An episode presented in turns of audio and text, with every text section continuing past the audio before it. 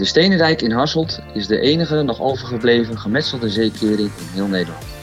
Welkom bij deze podcast van het Hoogwaterbeschermingsprogramma. Deze aflevering gaat over markt en aanbesteding. En wel over de Stenendijk in Hasselt. Hoe zet je zo'n uniek stuk dijk op de markt? Daarover spreek ik met Roy Hogeslag, contractmanager bij Waterschap Drents Overijsselse Delta. En met Rick van Dijk, projectmanager van de aannemerscombinatie Dijkzone Alliantie Steen en Dijk.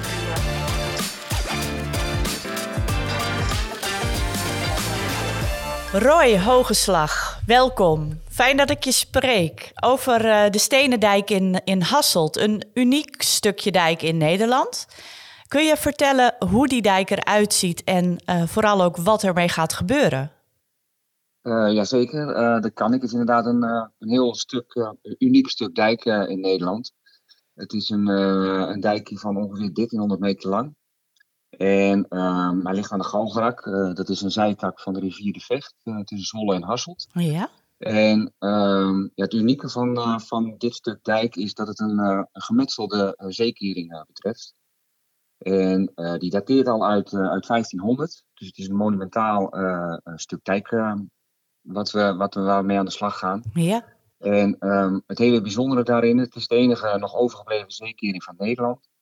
En uh, het is 1300 meter lang ongeveer, maar eigenlijk bestaat hij uit uh, 80 verschillende stukjes. Uh, vroeger was iedereen um, die land had aan de, aan de kering was zelf verantwoordelijk voor, voor de dijk.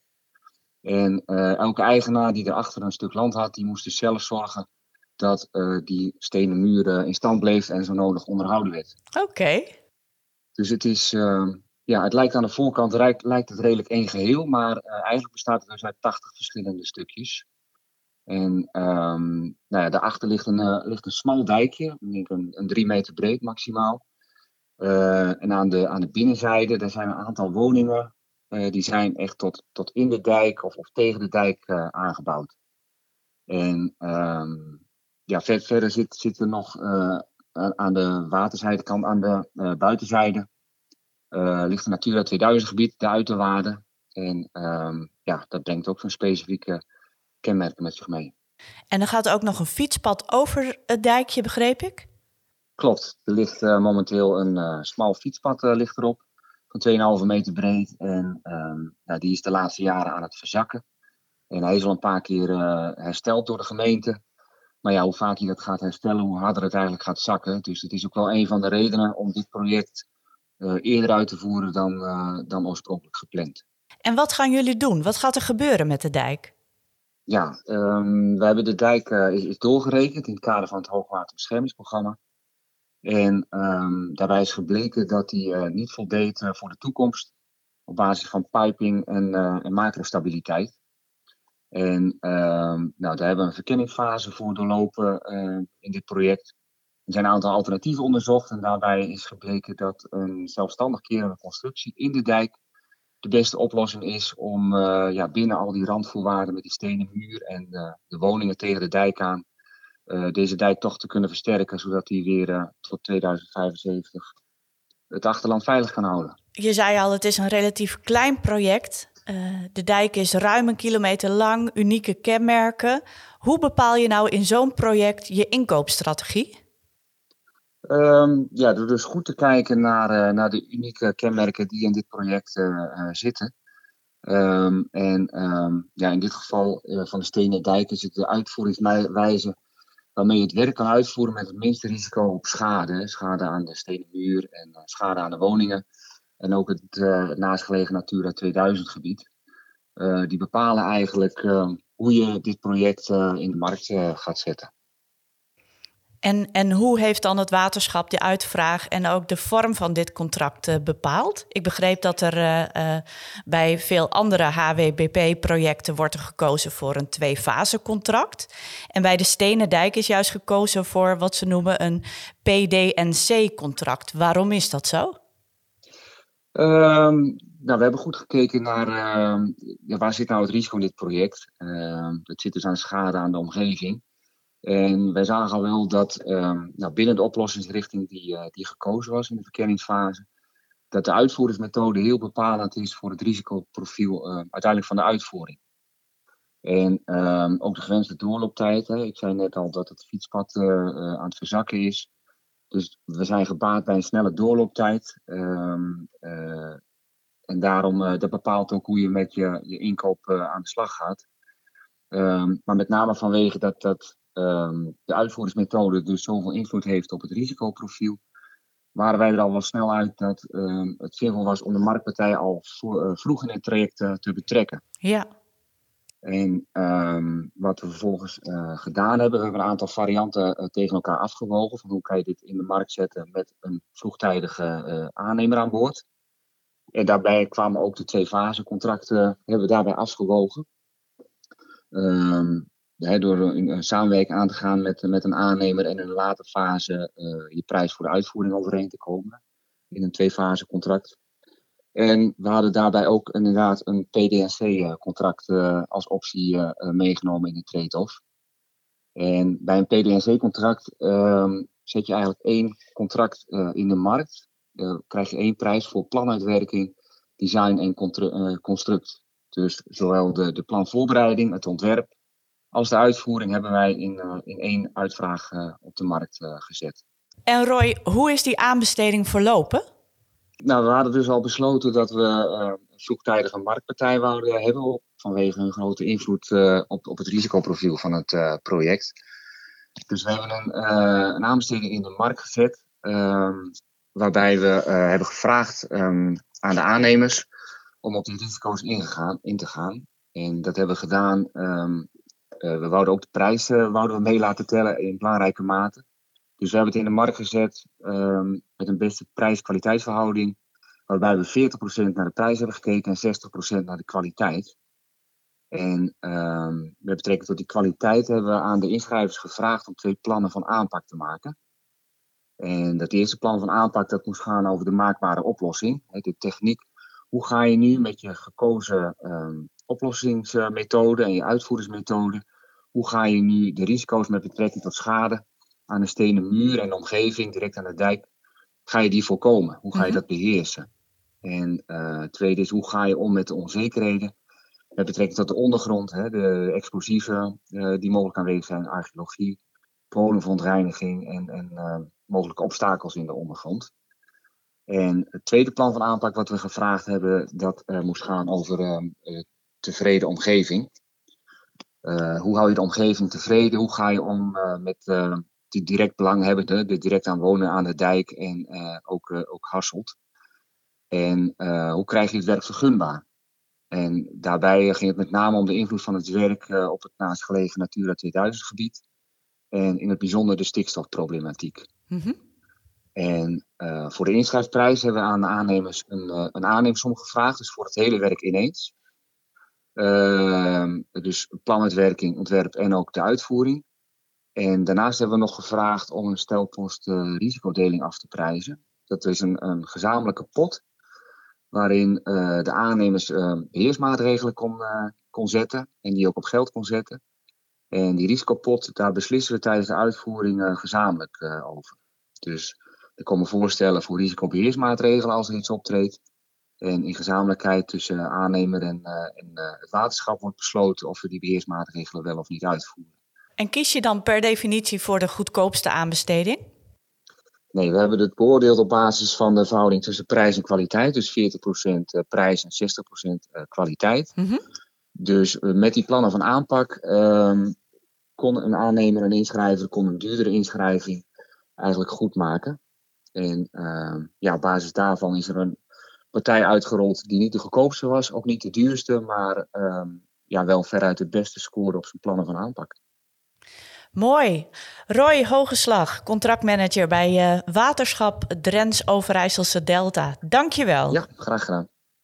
We gaan van opdrachtgever naar opdrachtnemer. Rick, jij bent van Dijkzone Alliantie Stenendijk en jullie kwamen als winnende partij uit de bus.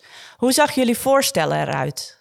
Nou, de technische oplossing uh, bestond uit uh, een stalen damwand die we aan de binnenzijde van de kruin gaan aanbrengen.